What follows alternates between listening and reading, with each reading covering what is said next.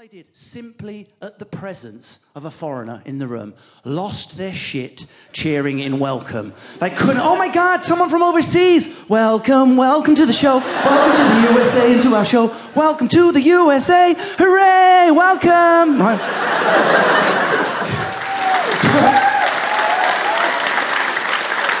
it couldn't be more different from the slightly menacing ripple that went through this British audience, 7 pm on a Sunday night, when I went, Where are you from? She went, Sydney. Nothing at all. And now she's thinking, Go on, Russ, fuck her up. Welcome to England. That ended well, I've dribbled on myself. Now, uh, what I actually want to talk about tonight is, uh, well, no, let's fucking, let's start from there. Let's start right from there. Is the fact that, actually, I was a bit worried about tonight. For those of you watching at home, watching this on DVD, Pirate Bay.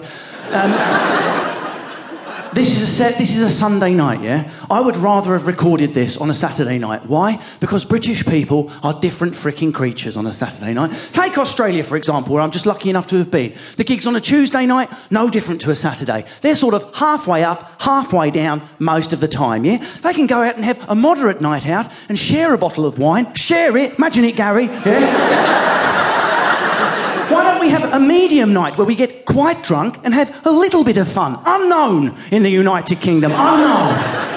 It's either nothing or lots. There are only two gears, yeah? Nothing at all, or too much. It makes my job a freaking nightmare because I've got to bring you lot out of your shells, right? It's either staring in apathy or it's a great gig, glass myself, Sambuca in the face, light it, legend, I'm on fucking fire, piss it out, lads, piss it out. Right? Nothing in between. Nothing.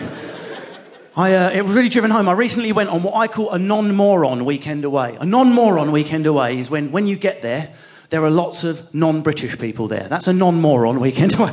You can tell how moron the location is by how British it is when you get there. And I love my country, but you know when you do like a, a Venice or a Florence or something a bit poncy, because you want it to be, you want it to be romantic.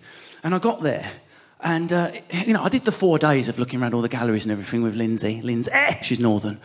And, uh, and, we did all the galleries and the sites and the Lonely Planet. And I was having a cultural week away. And yet it got to Friday, and I stepped out the shower in the little Italian apartment. I realised it was Friday, and a shameful part of me still thought, let's fucking have it. I couldn't help it. I didn't want to experience it. And I suppressed it, and I went out, and we went, to the, we went to the part of town in Venice where the locals go. And do you know what I saw in a packed town square at half 11 on a Friday night? Imagine it, people, yeah? Half 11 on a Friday night. That is proper Wahey territory. Do you know what I saw? Families Italian families sat out, talking, kids, teenagers, eating. Some of them had programs from a show they'd seen. They were discussing it, laughing. No one was hammered. Half 11 on a Friday, the nana was there, included. Not in a home waiting for her ISA to mature, included, yeah? Die, you old bitch, we need your savings. She was there. The dogs were there. The family dogs in the restaurant, under the fucking table. Well, we're a dog loving nation, are we? Try and take a dog into a restaurant in the UK. Go on, see how far you get. You won't. Well, of course you won't. Think of the health and safety. What bollocks? Anyone in this room ever been poisoned by a dog ever? No, no one. It was a wonderful spaghetti bolognese, Fiona. It's a cocker spaniel. I'm shooting liquid. It's literally never happened.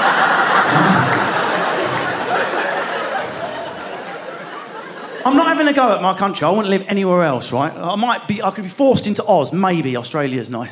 but I love the UK. But I stood there looking at all these families and teenagers having a good time, and I felt a little bit ashamed thinking about what was going on in my hometown of Southend at half 11 at fricking night. At that exact fucking moment, St John's ambulance lining the high street. Donna slashing into a drain while Gary films on Instagram. That's it, babe. We'll put your minge on Instagram. That's lovely. Look at that. Looks like someone's polished Pac Man.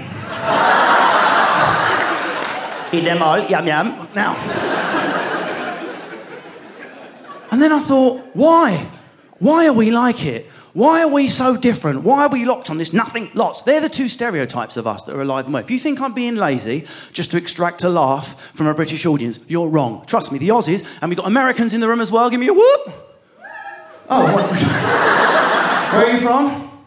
I'm from New York, right at the front there. And, uh, and what's your name? Valerie. Valerie. And, uh, and again, you can hear the menace from the audience.